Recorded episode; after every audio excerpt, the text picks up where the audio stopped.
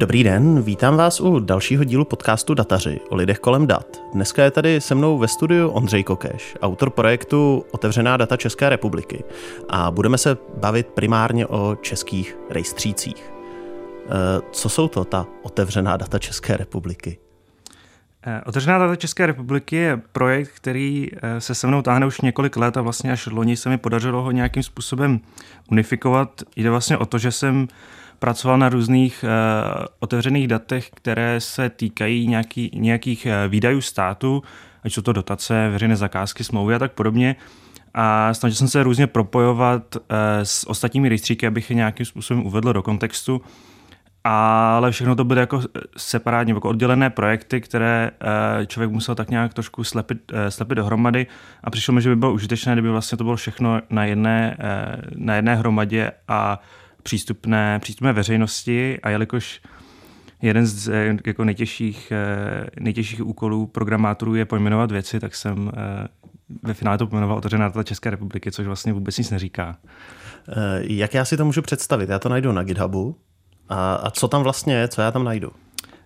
Na tom GitHubu vlastně najdeš sadu skriptů, nenajdeš tam vlastně žádná data, nebo úplně, úplně minimum dat. A ty skripty umožní to, že stáhnou data z veřejných rejstříků, nějakým způsobem je eh, očistí, připraví do eh, stejného formátu, aby se dali, eh, aby se dali kombinovat, aby byly ve, stejném, ve stejné podobě a ve stejné technologii. Takže vlastně pak jakoby je víceméně jedno, jestli jeden úřad nám to dává přes eh, nějaký dávkový export, nějaký přes API, některý nám to dává v XML, některý v CSV, někdo v Excelu. Já se snažím sjednotit do jednotného formátu, jak eh, technologicky, tak jako věcně. Takže já když si řeknu, že potřebuju, nevím, třeba rejstřík všech firm nebo třeba databázi dotací, tak eh, půjdu sem, stáhnu si příslušné skripty, ty spustím a dostanu v nějaký, řekněme, normální podobě ty data, o kterých se bavíme. E, to je cíl toho projektu. Jsem nedá se, vlastně se, se nedá říct úplně, v jaké, v jaké fázi jsem. E, jsem v té fázi, která je velmi oblíbená opět mezi programátory. Funguje to na mém přístroji a snažím se vlastně s, každým, eh, s každou nahlášenou chybou to udělat tak, aby to bylo co nejvíc jakoby přístupné, otevřené, aby to mohlo pustit, eh, pustit kdokoliv, ale to je ta idea.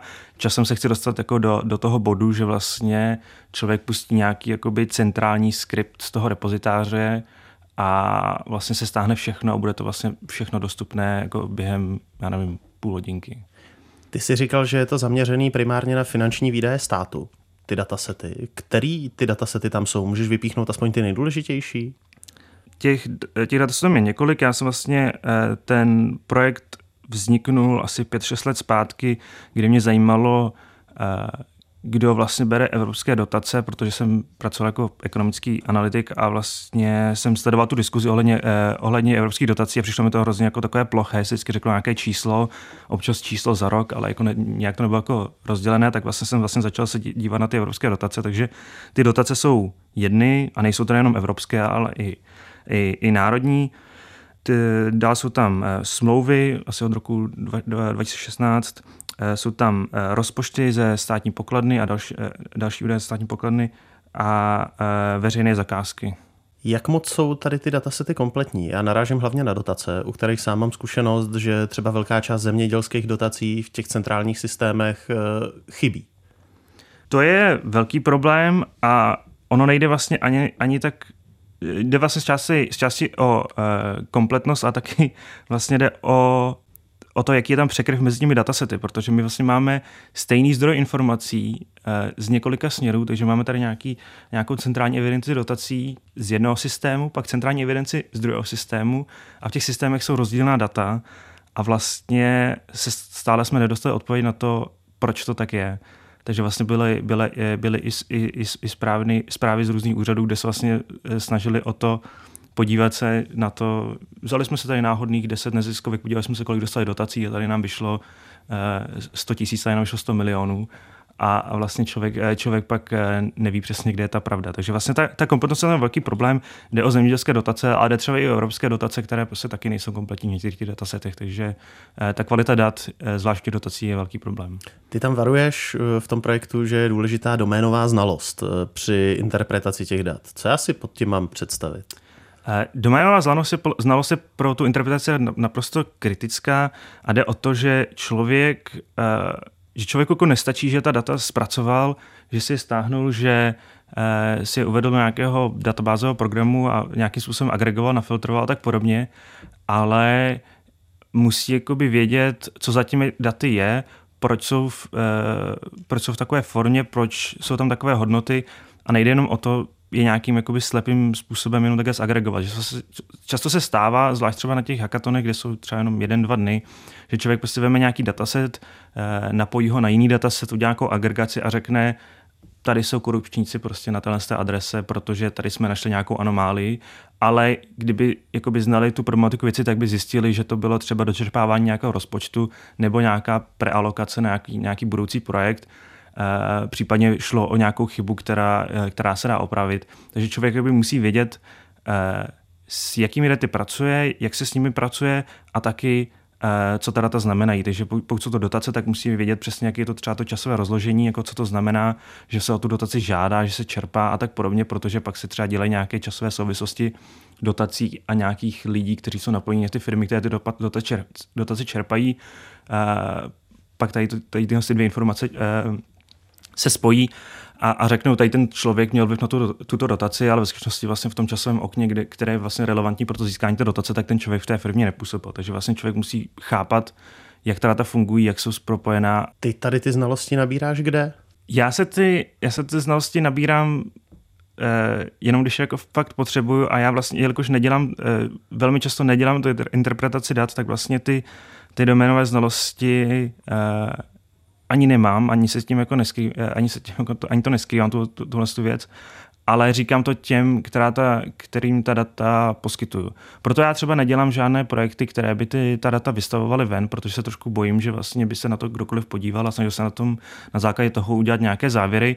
Takže eh, já preferuji, když vlastně ty, ty, ty data zpracuje někdo znalý té tematiky, takže pokud by šlo třeba o ty data nějaké finanční, tak prostě někdo musí vědět přesně, jak ty finanční toky fungují, kdo má vliv na co a jaké jsou tam procesy. Uh, takže já třeba udělám nějaký eh, datový výtah a snažím se ho neagregovat a řeknu, hele, tady máš, tady máš 100 smluv, které mají takovou takovou hodnotu a nejsem si jistý, jestli tam je ta správná časová souvislost, jestli tam je, jestli tam je všechno, všechno správně udělané a potřebuje se zeptat tohle, tohle, tohle, aby si zjistil, co s tím datasetem dál. Zmiňuješ, že by se jako měl zeptat někoho, kdo tomu rozumí. E, myslíš si, že státní zpráva tady ty lidi má? Já narážím na to, že ani státní zpráva sama nepoužívá ty své vlastní data. To znamená, má třeba někoho, kdo rozumí té problematice, ale nemusí být úplně srozuměný, jak ty informace jsou prezentované v tom datasetu pro veřejnost, protože on je vlastně jako vysypaný a, a co dál? To se stává. Uh já s ním mám jako velmi dobré a velmi otřesné zkušenosti, že vlastně třeba dobré zkušenosti mám v tom, že uh, se vysypalo právě takhle dataset těch dotací a to byly jako biliony korun jako v transakcích. To byl CEDR. To byl CEDR.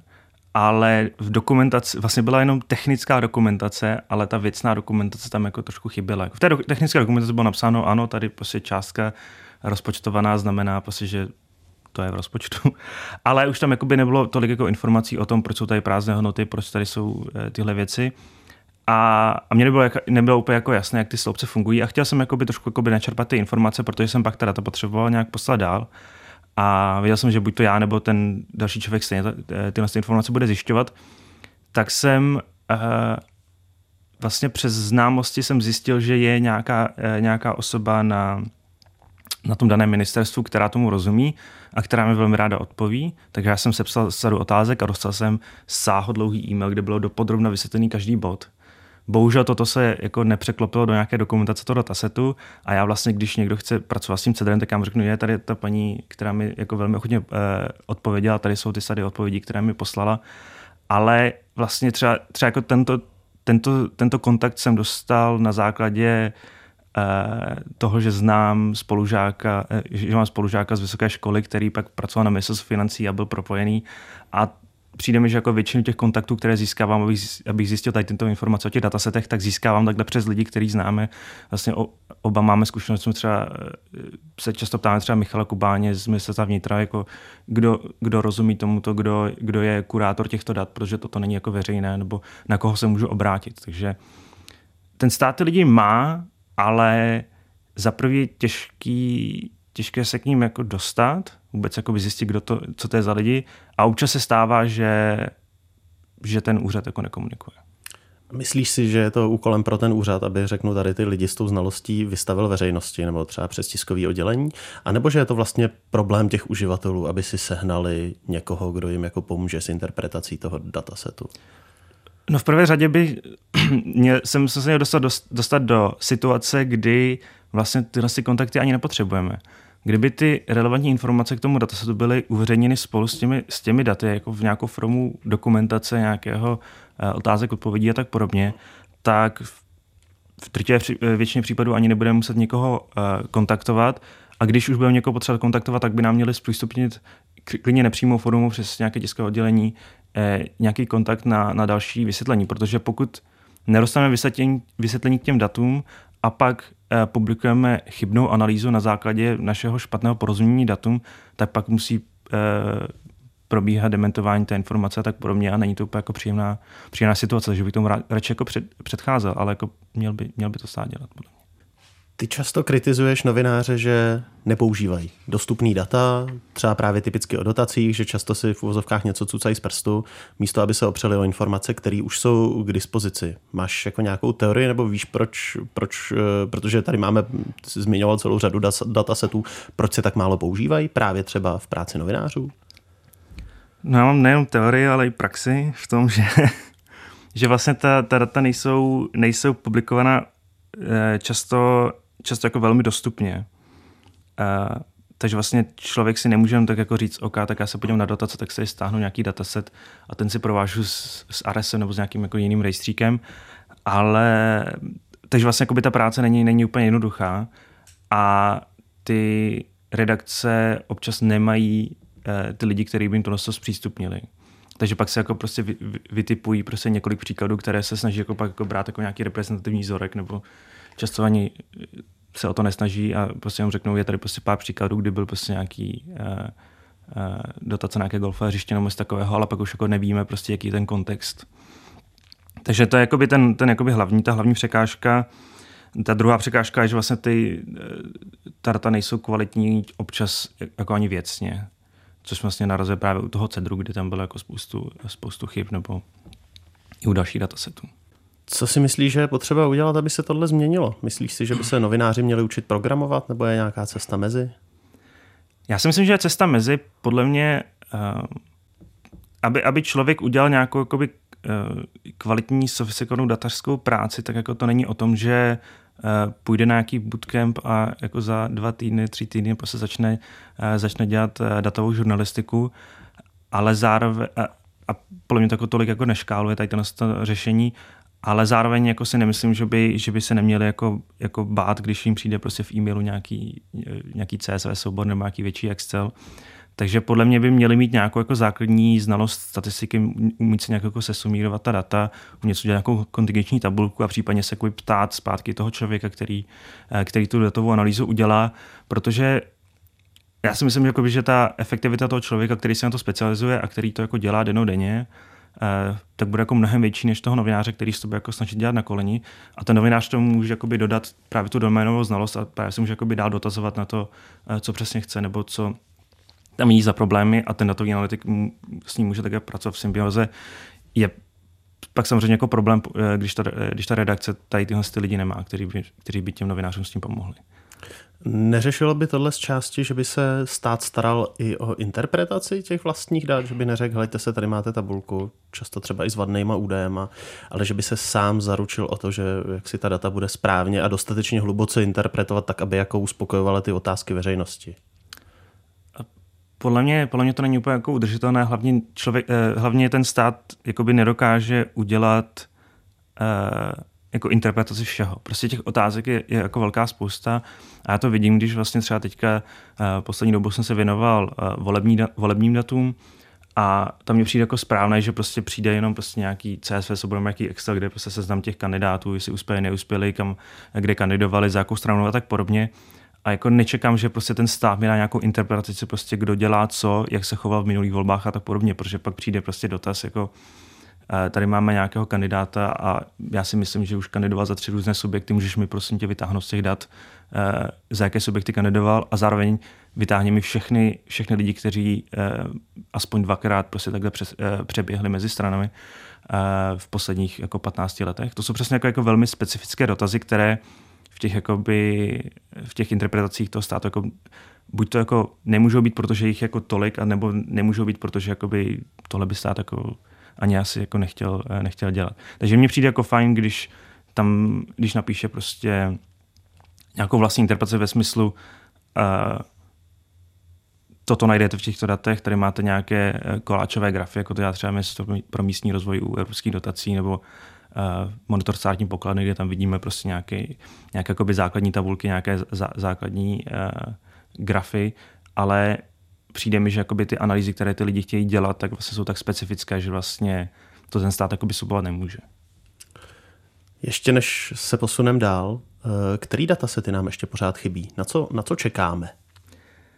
Tam asi záleží, jako kdo, kdo jako s čím chce pracovat.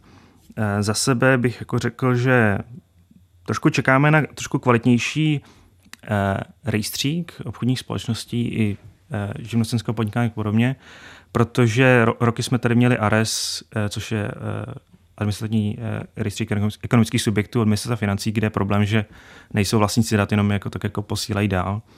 Teďka trošku nám svítá, že justice začíná tato data publikovat, takže určitě kvalitní rejstřík, který by byl dostupný. Uh, ty zemědělské dotace, jak jsi zmínil, tak ty, eh, tak ty určitě ty jsou ve velmi zvláštní formě eh, publikované, respektive nepublikované eh, online. Teďka se taky blízká na vší časy, co týče legislativního procesu, že se vlastně po dlouhých, dlouhých letech pracuje na legislativě e-sbírce, takže to bude plně velmi zajímavé. A ale jako já osobně jsem jako relativně spokojen, protože jakoby ta, ta openatová scéna se docela jako změnila za poslední roky a většina jako těch dat, které mi přijdou zajímavé, tak už jsou jako, jsou jako veřejné, ale pak jakoby znám lidi, kteří mají jako úplně jiný, eh, jiné zájmy a, a tam trošku trpí, takže tam jde třeba o eh, informace k exekucím, k dopravě, k počasí a tak podobně a tam jakoby ten, ta situace jako mnohem, mnohem horší.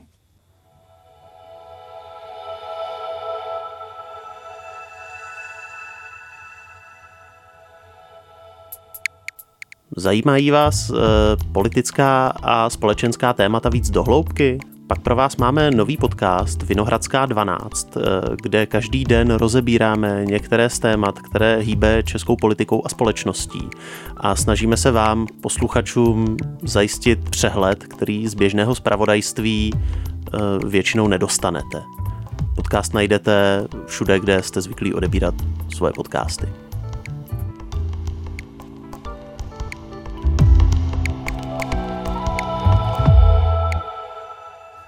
Kde se naučil programovat ty?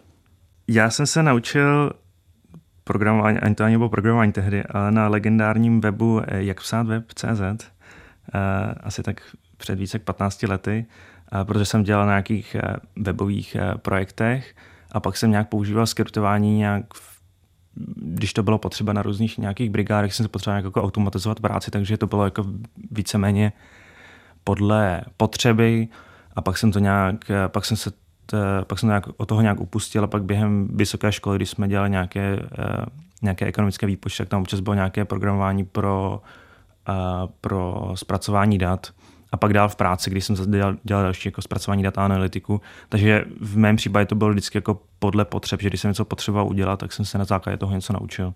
Takže to bylo jako, nedá se říct, že byl nějaký jeden zdroj nebo nějaká jedna, jedno období života, ale nějak se se mnou táhne uh, přes 15 let. Mělo by se nějaký takovýhle základní skriptování učit třeba na vysokých školách, bez ohledu na obor? A to je podle mě velmi zajímavé téma.